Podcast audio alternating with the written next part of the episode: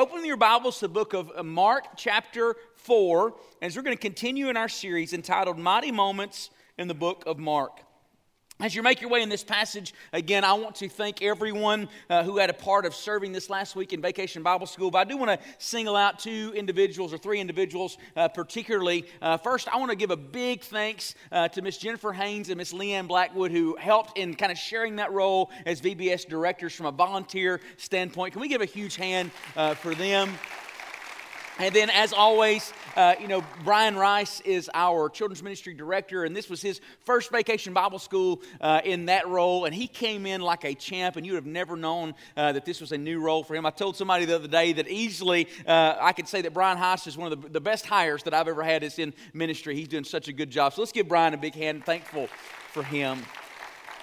With that being said, let's look at our text for today, Mark chapter 4, beginning in verse 35. Our text picks up just after Jesus has been healing and doing miraculous works among the people, so much so that the multitudes of people from all over begin to come to hear him speak. Now, he's speaking them in parables, which means he's speaking in stories and illustrations, and then he's explaining those parables to his disciples in a more in depth way after his teaching. We pick up here in this passage in the evening as Jesus has just wrapped up a long day of teaching and ministry. So I'm going to invite you to let, let's stand together and to recognize the reverence of God's word here today.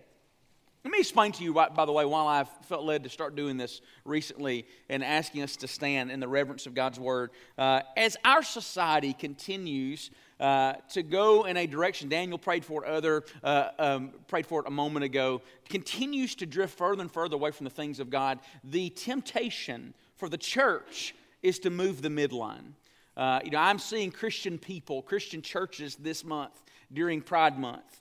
Uh, that are celebrating things that God's word explicitly uh, denies as outside of his design, something that we shouldn't celebrate. And so I believe our response is just to continue to hold the scripture as the highest authority uh, that we have in life. And so we're just going to make sure here at Enon in the days ahead uh, that we make a big deal out of the truth of the Word of God. Not that we haven't before, but just a little thing like us standing and saying, you know what, God, this is you speaking to us. Can we say amen to that? Are we good with that here today? Let's, let's give the Lord a big hand uh, for that.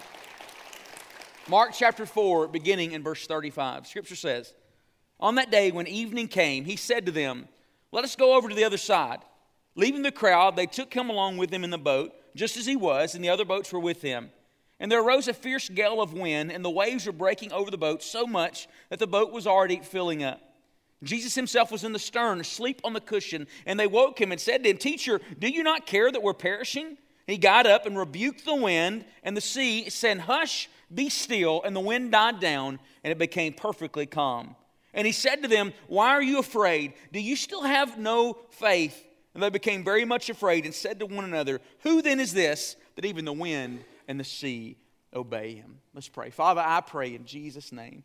Would you give me the strength and the wisdom and the discernment to preach your word today? And God, I do pray, Lord, for those who are in the middle of a storm, or God, maybe even just training us for the days ahead, or even, God, looking back on how you worked in the past. God, I pray today, would you speak in power for your name and glory? And I pray it in Jesus' name. Amen.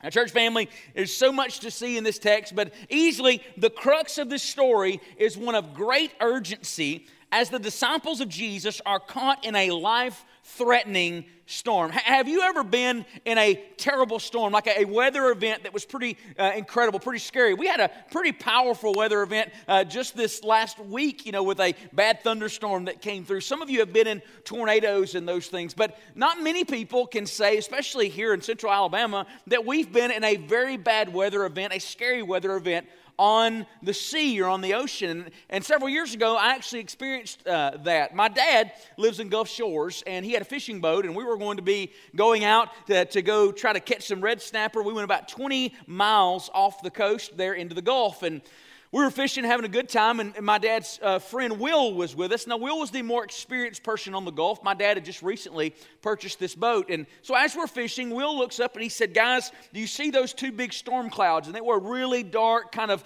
just nefarious looking storm clouds. And they were coming together, converging. And it was between us and the 20 mile trek that we had to get back to the shore. And he said, Guys, I think we better stop and we better try to outrun this storm. It's going to be a bad one.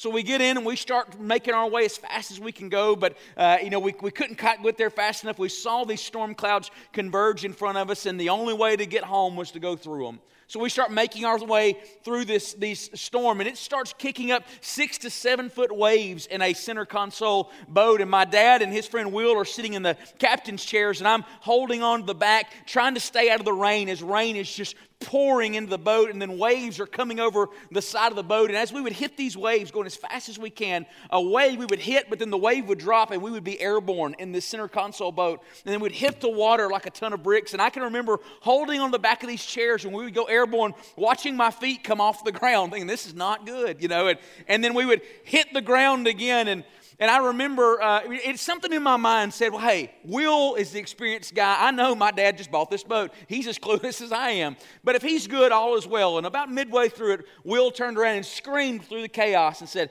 hey, Zach. And I just met this guy this morning. I said, yeah. He said, didn't you say you was a preacher? I said, I did. He said, I'd have a word with you, boss if I was you.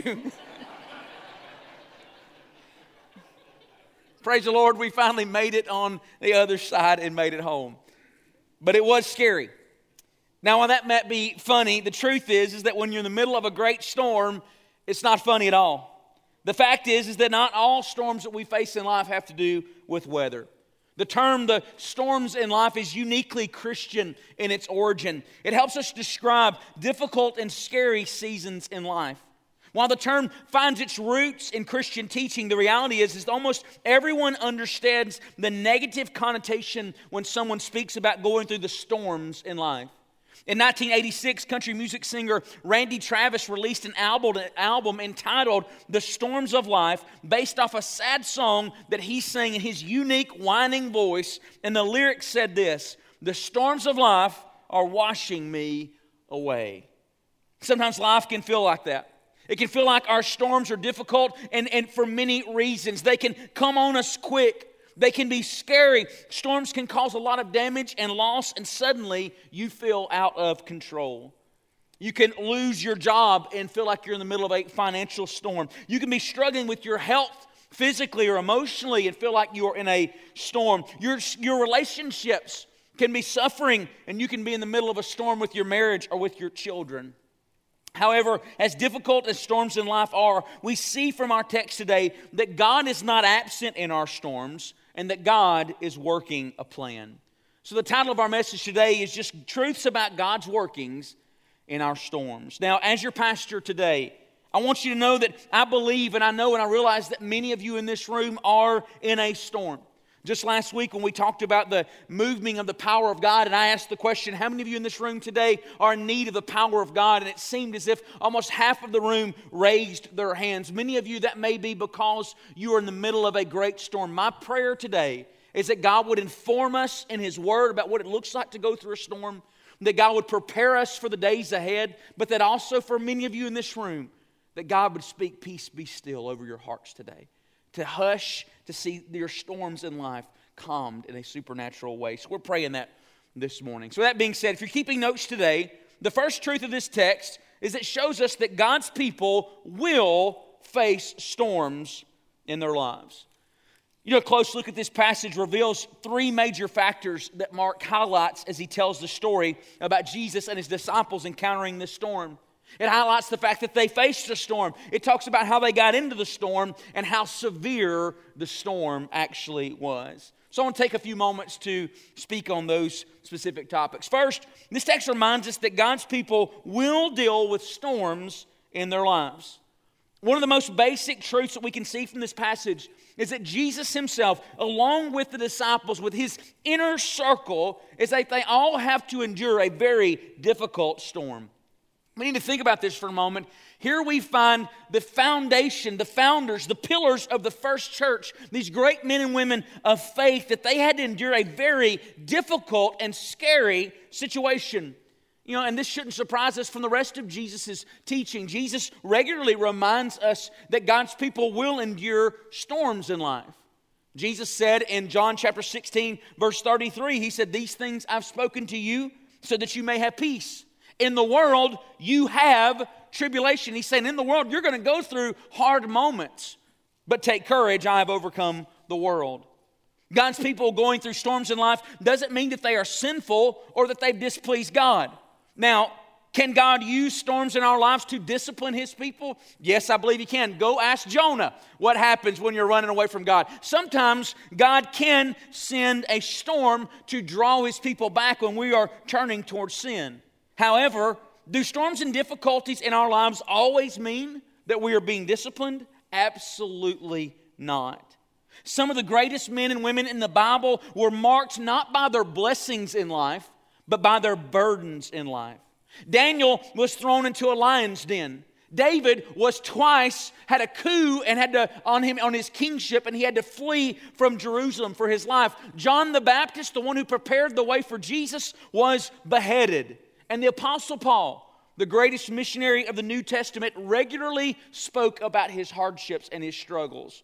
I want you to hear these words from the apostle Paul. 2 Corinthians chapter 11 verses 23 through 29. He speaks of his sufferings. He says, Five times I have received from the Jews 39 lashes.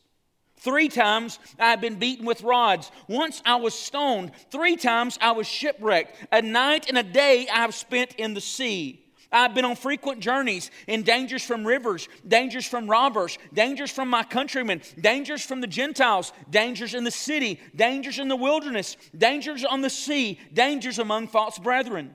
I have been in labor and hardship through many sleepless nights, in hunger and thirst, often without food and cold and exposure. Apart from such these externals, there is a daily pressure of me of concern for all the churches. Who is weak without my being weak? Who is led into sin without my intense concern? If I have to boast, this is what Paul said, I will boast of what pertains to my weaknesses. Paul said, My greatest legacy are the struggles that I have endured. Church family, the storms of life are real for God's people, and despite what poor theologians may say, it doesn't always mean that you're sinful or that you don't have enough faith. Can I get an amen to that this morning? Just because you're going through a hard situation doesn't mean that you don't trust God enough. Just because you're going through a hard situation doesn't mean that you are necessarily sinful. Some storms in life are just part of living in a sinful world. One pastor once said, rightfully, I believe, that, and I don't mean to speak this to speak fear over you. My hope is after today is that you're not afraid of the storms that you may go into. But I heard someone say recently that basically all of us are either in a storm we're either headed into a storm or we are coming out of a storm. And I think that's true for most of us in this life. Secondly, we need to know that God sometimes arranges the storms of our life. There's one thing that's unique about uh, God's people in this storm is that Jesus, the Son of God, is physically present with them in the storm. In fact, the journey across the Sea of Galilee at night was his idea. Mark wrote this story in such a way that it would be clearly known that they understood that Jesus was working his purposes in the storm. Basically, Mark wrote it in such a way that when we read it looking back on it, they knew that Jesus had caused this storm. It was not an accident. Now, why do we know that? Well, first Colossians chapter 1 tells us that Jesus is before all things. So he stood on the other side of time and he knew this storm was going to be there and it was going to take place. Also, the fact that Jesus is supernaturally asleep during the storm is a representation of his peace in the storm because it wasn't unexpected to him and it didn't startle him. Also, as Mark concludes the story with Jesus' rebuke of the lack of faith of his followers, it shows us that he was working his purpose in the storm. Just before getting into the boat, Jesus was teaching about faith, and then now Jesus was testing their faith. But for our purposes today, we need to see that this storm was not an accident, but it was divinely arranged by Jesus. Now, I believe that not all difficulties and storms we face in life are directly arranged by God, especially when it pertains to us being sinned against. If a person has a family member, for, for example, who is murdered, I don't believe that God caused that murder because God is separate from sin. He is holy and He hates sin. However, in some way beyond our understanding, God allowed that to take place, but is still separate and distant from sin. But even though God may not have directly arranged the storms in our lives but, uh, to be caused by sin, He is still able to use and work it for our good. Now, we'll talk more about this in a moment, but what we need to know right now is that the reason why God sometimes arranges the storms in our life, like He did here with the disciples, is because God is always wanting to use difficult seasons in our life for His glory and our good. The Bible makes it really clear that God uses our sufferings to grow and work a purpose in the lives of His people. James chapter 1, verses 2 through 4 speaks about this. It says, Consider it all joy, my brethren when you face various trials, knowing the testing of your faith produces endurance, and let endurance have its perfect result, so that you may be perfect and complete, lacking in nothing. So, what we see in this passage is that Jesus has arranged a temporary storm in the lives of God's people so as to work a greater purpose for His good and, their, and for their good and His glory in their lives. And this has been true throughout the scripture in the lives of God's people. We see God using storms to bring people where He would have them to be. We see that before David faced a giant in Goliath, that David faced the storm of having to fight a lion and a bear as a shepherd. We see that Saul, before he became a great missionary of Christianity, that he had to face the storm of being blind and left for three days in Damascus. And we see in John, before he wrote the incredible apocalyptic book of the book of Revelations, that he faced the storm of being imprisoned and exiled on the Isle of Patmos. Christians, we can't blame God for every storm we face in life, but He does want to make us better through every storm we face in life. Now, the reason why this is so important for us to know that God has potentially arranged, and at the very, very foundational level, we know He is working in the storms of our lives that we face, is ultimately because it changes our perspective while we're in the middle of pain. It changes us if I believe that God has a purpose in it. Let me give you an example. When I go to the gym and exercise, or when I go on a jog, uh, I'm in, intentionally inflicting pain on myself and my muscles because I know there's something good on the other side. I, I know that my health will be better, my stress will be less, my sleep will improve, and I'll feel a little less guilty about the pound cake that I'm going to eat that evening.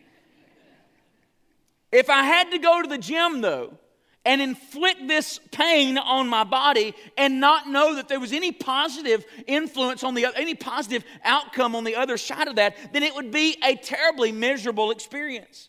Some of you here today, you need to know that in the middle of a storm, you need to know that God is doing something right there where you are.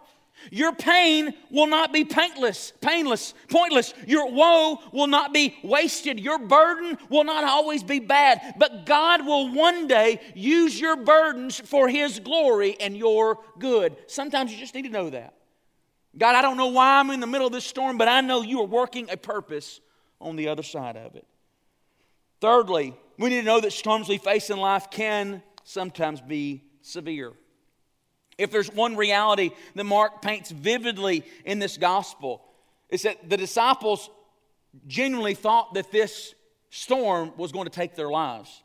Notice there as the scripture speaks about the severity of the storm in Mark, uh, Mark 4, verses 37 and 38. He uses the word a fierce gale of wind. He talks about the waves breaking over the boat. He talks about the boat filling up. And then they say, when they go to wake Jesus up, they say, Jesus, do you not care that we are perishing? Now, let me give you some context here to help understand how bad the storm actually was. First off, they had set out for a minute. It seems like from the scripture that they had been on the sea for a moment there, enough time for Jesus to fall asleep. And you know, you only have to be two miles out into the ocean to no longer be able to see the shore. The Sea of Galilee is seven miles wide there. So it's very likely that they're in the middle of a storm and they have no direction to be able to get home.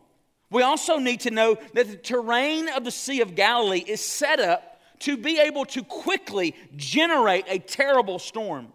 As cooler air travels down from the northern Golan Heights, it collides with the warm weather air in the basin of the lake and it can suddenly create turbulent conditions.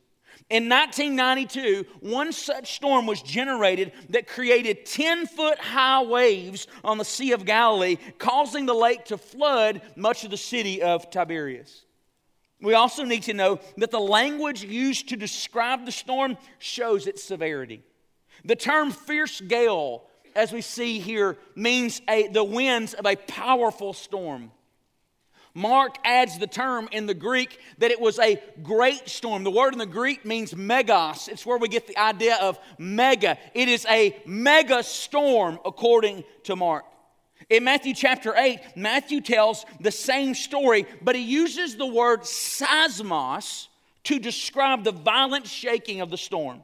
This is the same word that we use to describe earthquakes. From these words, we can get this idea. Matthew saying, hey, it was like an earthquake on the water. Mark is saying, this is a great mega storm. But probably the greatest illustration that we have here of knowing how bad this storm was is that we know at this point Jesus had already called Peter, Andrew, James, and John to be his disciples, and they are professional fishermen on this lake. They make a living on this lake. Have you ever gone to somebody who does their job and you just watch them and it's kind of a dangerous job and they walk around like there's nothing to it? I remember when Kimberly and I uh, were on vacation this last summer, we drove through Cincinnati, Ohio, and they were building one of these high rises. And as they were building it, you saw guys that were working that high steel walking around and acting like it's just no, no, no, just a normal day. And I'm like, man, you are like a thousand feet off the ground right now, you know. These guys would have been accustomed to being on the sea. And what did they say to Jesus? Lord, do you not care that we're perishing?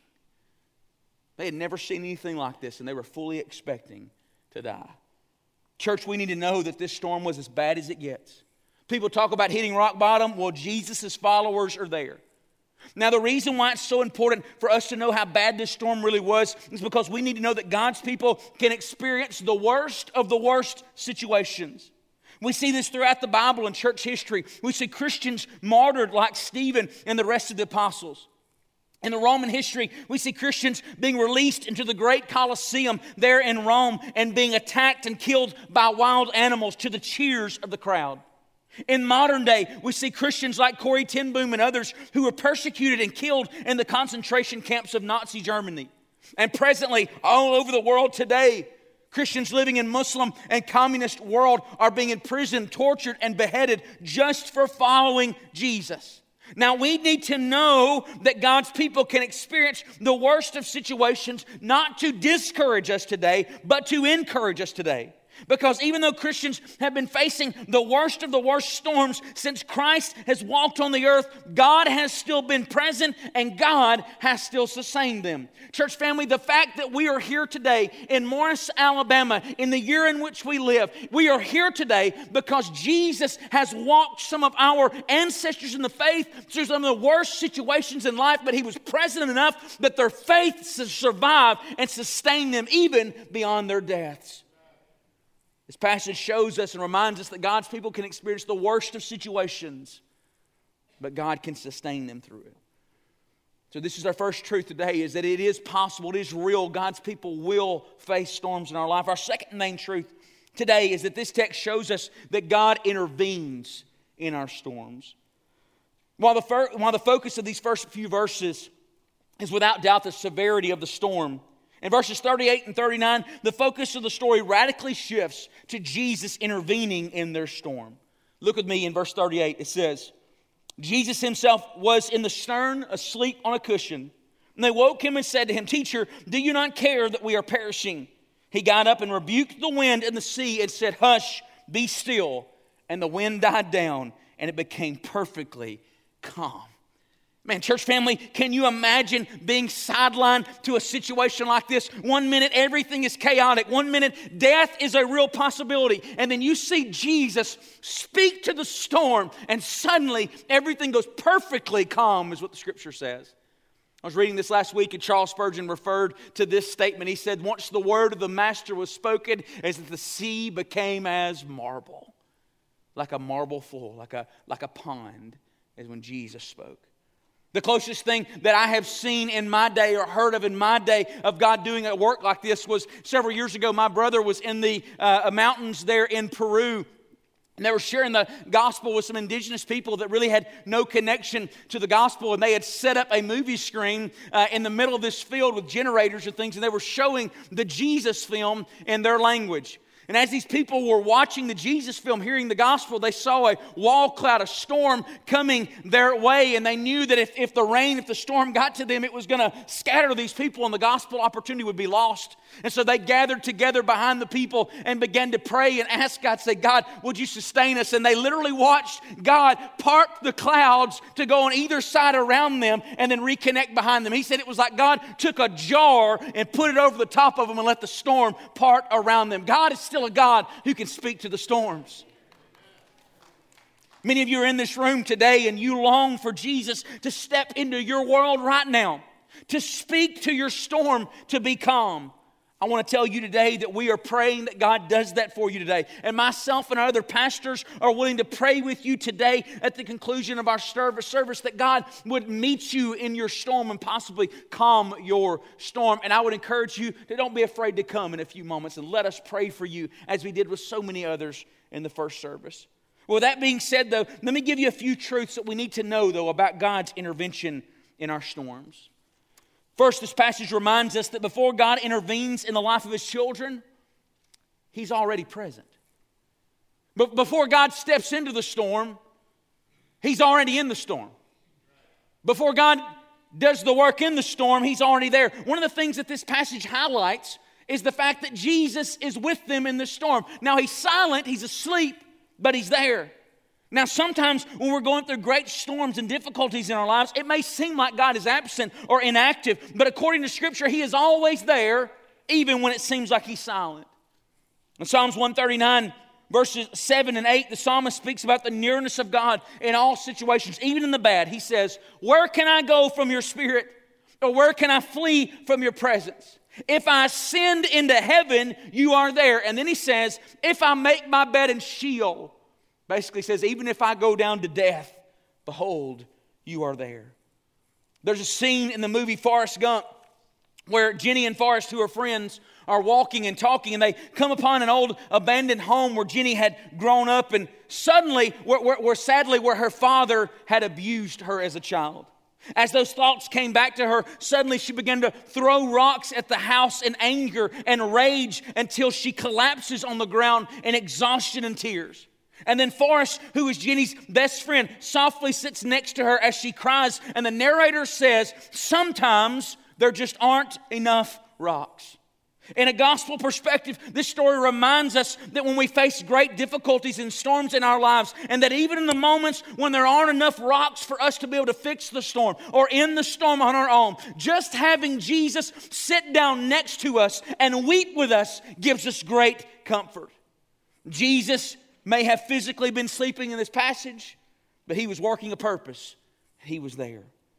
Philippians chapter 4, verses 4 and 5 remind us that recognizing the nearness of God is something that believers should do regularly, especially in our storms.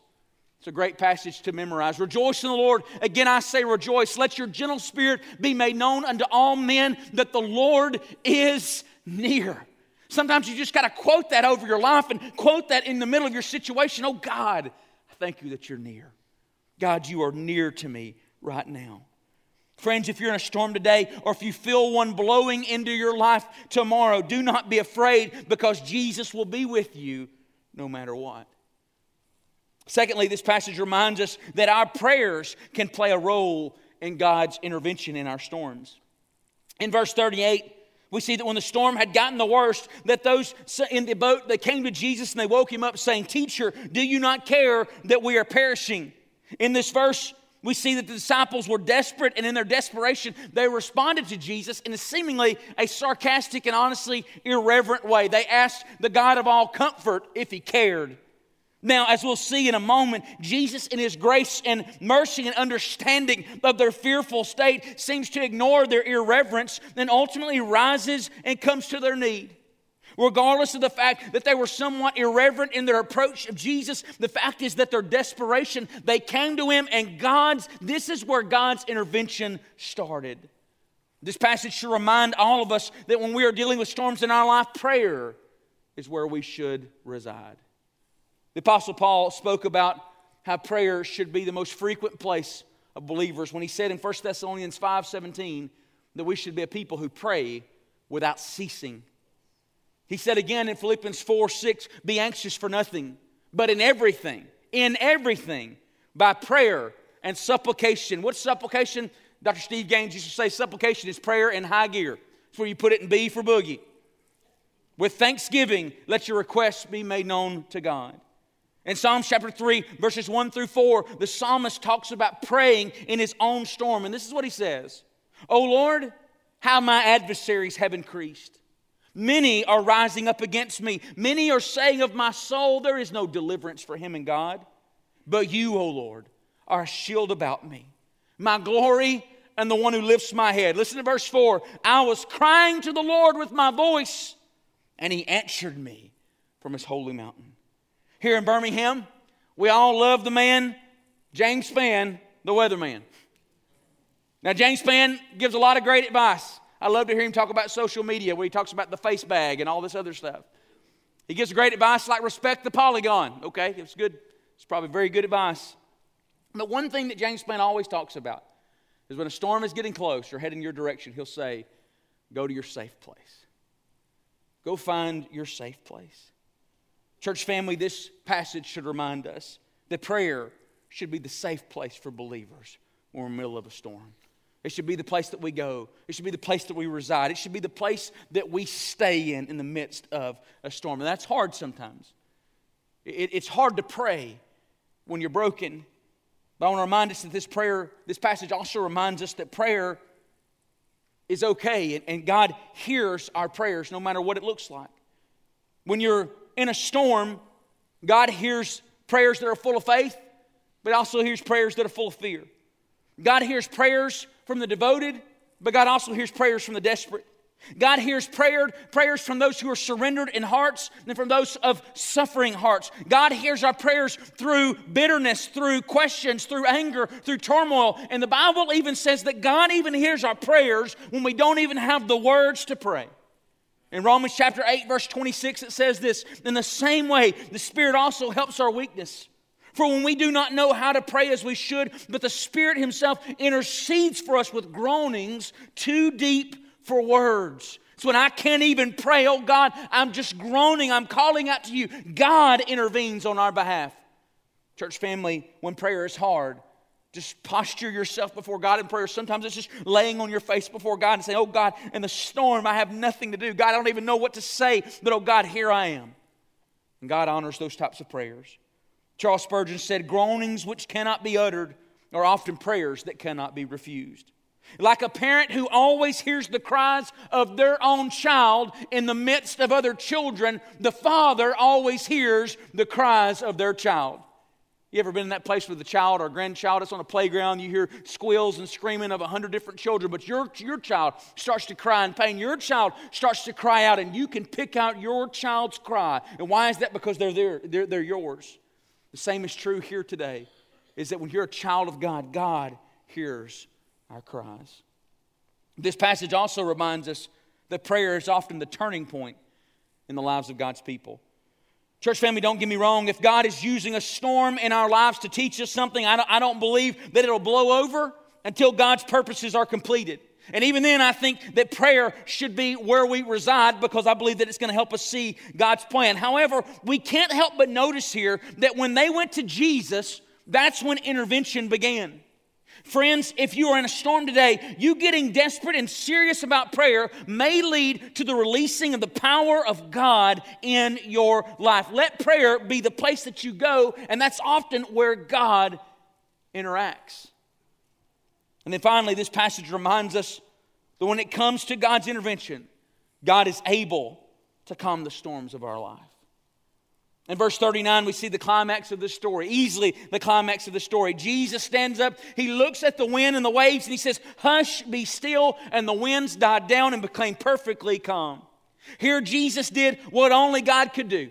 He did the miraculous. He did the impossible. He did the supernatural. Like a father speaking to their child or their toddler, saying, Hush and sit down. And they do it because they know that the Father is the Father. Jesus speaks to the waves and says, Hush and be still. And it's like a toddler who suddenly takes their place. And why does the waves do that? Because I believe that even creation knew the voice of Jesus because it was the voice of Jesus who had spoken into existence. Jesus speaks, and everything becomes still. Now, church family, this might seem old and cliche. It, it might seem like preacher talk. And honestly, I almost talked myself out of saying it just because you've all probably heard it before. But as I contemplated this, I felt the Spirit rise up within me and prompt me to remind you of something today that you may already know, but you need to hear again. And that is Church family, there is no storm too great for God to calm. There's no valley too low for God to lift you out of. There is no place too far that God can't bring you back from. If you're in a dark place today, one word from heaven can speak peace to the storm in your life. and why do we think Mark and Matthew why do we think the New Testament is filled with these stories, if not to ignite the faith in the followers of Jesus after us, to let us know that God is a God who can step in, who is still the same yesterday, today, and forever? Like we talked about last week, church, about what does it look like when God is at work among his people. I believe we see God calming some storms. And I think sometimes out of fear of being stepping into theologically mysteriousness, and God doesn't always calm every storm that we ever want. God is sovereign over all things. But hear me today. I don't believe that that is ever intended for God to not want us or desire us to call out to Him for it, to believe Him for it. I've got a pastor friend of mine that he was going uh, regularly to the hospital for his own medical treatments and he would pray for people. And he noticed that there was a Christian lady that was there, one of the nurses, and she prayed with every one of her patients. And he asked the question, he said, Ma'am, what do you do when God doesn't answer like you have prayed? She said, I just keep praying for the next one. She said, It's my responsibility to pray and believe, and I let God be God. Church family, let us be a people who will just pray and believe. And with that being said, church family, today our final truth is that this text shows us that God uses the storms in our life. The last portion of this story comes just after Jesus had calmed the storm, and we see him addressing his followers and their response to him. And this is where we see exactly what Jesus was doing through this storm. In Mark chapter 4, verses 40 and 41, it says, And Jesus said to them, Why are you afraid?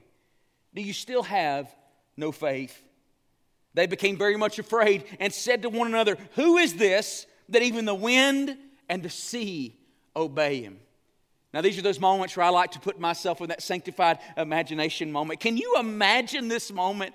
Like, I, I picture the disciples, they are still soaking wet water, still beating off of their face and their beards.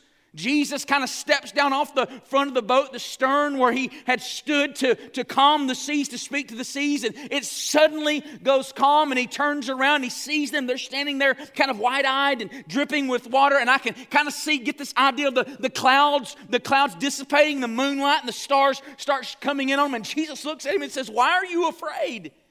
Do you still have no faith? And they're looking at one another like, What in the world just happened? And then they look at one another and they say, the Bible says, that they look at one another, who is this that even the wind and the seas obey? They're kind of that moment like, hey, we didn't realize who was in the boat with us. This passage reminds us of a couple of things. This passage reminds us that what do storms do in our life? First, this passage tells us that storms show us where we are with God. And that was the intention of Jesus taking the disciples through the storm was to show them where they were with God. Now, sure, they believed prior to this, hey, Jesus is doing miracles and they're believing faith and all that. But suddenly it's different when you're believing God for what He can do for others, but when you're in the middle of it, it's different. It's different when it's you. I heard somebody say during the pandemic, and I think it's a really good evaluation when we are crushed, what's in us comes out of us. And when you go through a storm, you are crushed. You start to ask yourself, what, what really comes out of me? When I go through a storm, do I run to prayer? When, I, when, I, when I'm crushed, does my soul go to desperation? Am I fearful? Here's a question When I am crushed, do I believe that my God is able? Storms show us where we are with God. Church family, if you're in the middle of a storm, or maybe you've just recently come out of a storm, but we maybe kind of missed that lesson, go back and ask ourselves, where, what did that storm teach me? What did it teach me about my faith? It shows us where we are with God. But secondly, it grows us with God. There's something about going through a difficult season of life that grows your faith and walk with God like nothing else. As we go through life struggles and storms in our lives, essentially they earn us advancing degrees in the kingdom of God. You get your associate's degree when you face storms at work or at school. You get your bachelor's degree in the kingdom when you face storms with your health. You get your master's degree when you face storm in the lives of your kids and loved ones. Can I get amen to that here today? When we get our doctorate degrees, when we face death and loss in our own families. But as we travel through each one of these storms, we learn more about God. We learn more about the mercy of God. We learn more about who He is. And its purpose is it grows us in our relationship with Jesus. We are different when you've gone on one side of the storm. You're different on the other side of the storm once you've gone through it. Some of you, I want you to know that you've been on the other side of a storm. And that, that's what God wants to use as one of your greatest ministries. God wants to take your pain and make it your platform. God wants to take what you've been through and let it be one of your greatest ministries. Like James chapter 1, 2, and 4 says, when you encounter various trials, God is working his purpose, he's producing endurance. Probably the greatest example of how storms grow our faith comes if we look at this story and then we fast forward to Matthew chapter 14. I love this, by the way. Matthew chapter 14, and we're about to close. Matthew chapter 14 is a significant time after this first storm. We see the disciples are in another storm in a boat on the water that Jesus told them to go on. Jesus told them to get in a boat, go on the other side of the sea there, but this time Jesus doesn't go with them. So it's about the middle of the night, again, nighttime, dark, far from shore. They're in another bad, terrible storm. But this time the Bible says Jesus did something different. Jesus starts walking to them on the sea. And they are freaking out. Okay, I mean, like this is they're like, what in the world's going on? Is it a ghost? Who is it? But the Bible says that Peter looks at Jesus and makes a very odd request. Lord, if it's you, bid me to come out on the water with you. And, and you kind of can, it almost seems like, really? That's the question you're going to ask? But Jesus, I think, welcoming that kind of faith, Jesus says, then come. Peter steps out of the water and becomes the second man in the history of the world to walk on water. He walks a few steps, and then what happens? He looks and he sees the storm, he sees the waves, and he gets fearful again. He starts to sink. He cries out to Jesus. Jesus takes him by the hand, walks him to the shore, puts him in the boat, gets in the boat with him. And again, the disciples, and the Bible says it goes completely calm, and they're looking at him again like, oh my goodness, you did it again. Who is this that walks on the sea? Now, most of the time, we tell that story as a story of a lack of faith. We tell that story. Now, listen, you know, we, we don't want to be like Peter. We want to be one who steps out on the water and don't look at the worry around you and, and don't start sinking. And I think that that's true to an aspect, but you only really see that story as a lack of faith if you don't know the rest of the life of Peter. Because when I read that story in light of Mark chapter 4 here, what I see is not a lack of faith, I see a faith that has grown. See, the first storm that Peter went through it was all about the storm. He was afraid he was going to die. The second storm he goes through, he's asking Jesus if he could go walk on water. He's not as worried about the storm as he was the first time. Now, granted, he didn't quite have the faith yet to be able to walk on water successfully or to sustain it, but he did have the faith to go through the storm.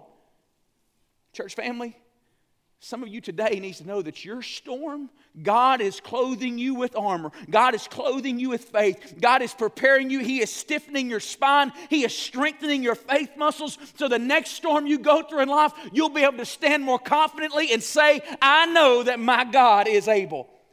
And I want you to know another thing. This is why, by the way, this is why we need multi generation in church. This is why we need some of our senior saints to get to know, man, some of our high school students and college students because I need to see people who have gone through the storms that I'm in and have come out on the other side. I, need to see the faith of those who have walked and carried those burdens that I'm carrying now and seen that you came out on the other side and expressing Jesus' every funeral that I do and watch a, a faithful wife or husband say goodbye to a saint of the Lord and their spouse. And I see that and I say, that is real faith. That's a Jesus who can sustain it, builds the rest of us up. Church family, going through storms shows your faith, but it also grows your faith. This morning, I'm going to ask Brother Ron to come. And the first thing that I just want to ask you this is very simply this morning. If you are in the middle of a storm today, or maybe you're one of those people that just hearing the truth in this world you face trials, that scares you you're afraid of the storms, then I want to invite you today, myself and our pastors, we will be here and we just love to pray for you. This is what the church is supposed to be. We love one another. We pray with one another. The Bible says we bear one another's burdens. If that's you here today, we want to pray with you and pray over you. So that's the first question we have today. Secondly, I would say if you don't know Jesus today, then who is with you in your storm? What a scary place to be. If you've been reading through the one year Bible, and I hope you have, I hope you are. If you haven't, man, you can jump in on that journey with us at any place. We've got them available. We'd love to sell you one. We'll even give you one if you, if you don't have, listen, we'd love to put one in your hands. If you've been reading through the one year Bible journey, you read just this last week about the death of Stephen, the first Christian martyr. I love the life of Stephen. The Bible says that Stephen is a man full of faith and of the Holy Spirit. Oh God, let that be true in me.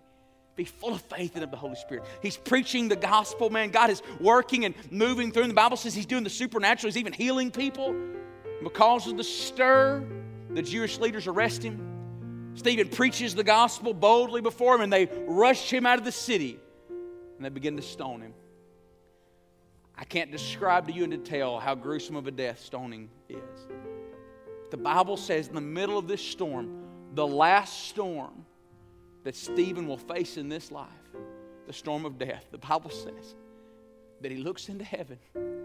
He turns his eyes towards heaven and he sees Jesus standing at the right hand of the Father. You know, it's the only place in the scripture where Jesus is standing, and it's the only place that we get an image of Jesus while somebody is dying in the faith. Let me say what I believe it's saying today. Is it, is it, it is as if Jesus is standing, clapping for Stephen, applauding him, and it is, it is as if Jesus is saying, Come home, my son, come to me, my child. Let me say something to you this morning. When God's people go through storms, God is with them and He is near to them. And this morning, if you don't know Jesus, the Bible says that you are without hope and without God in this world.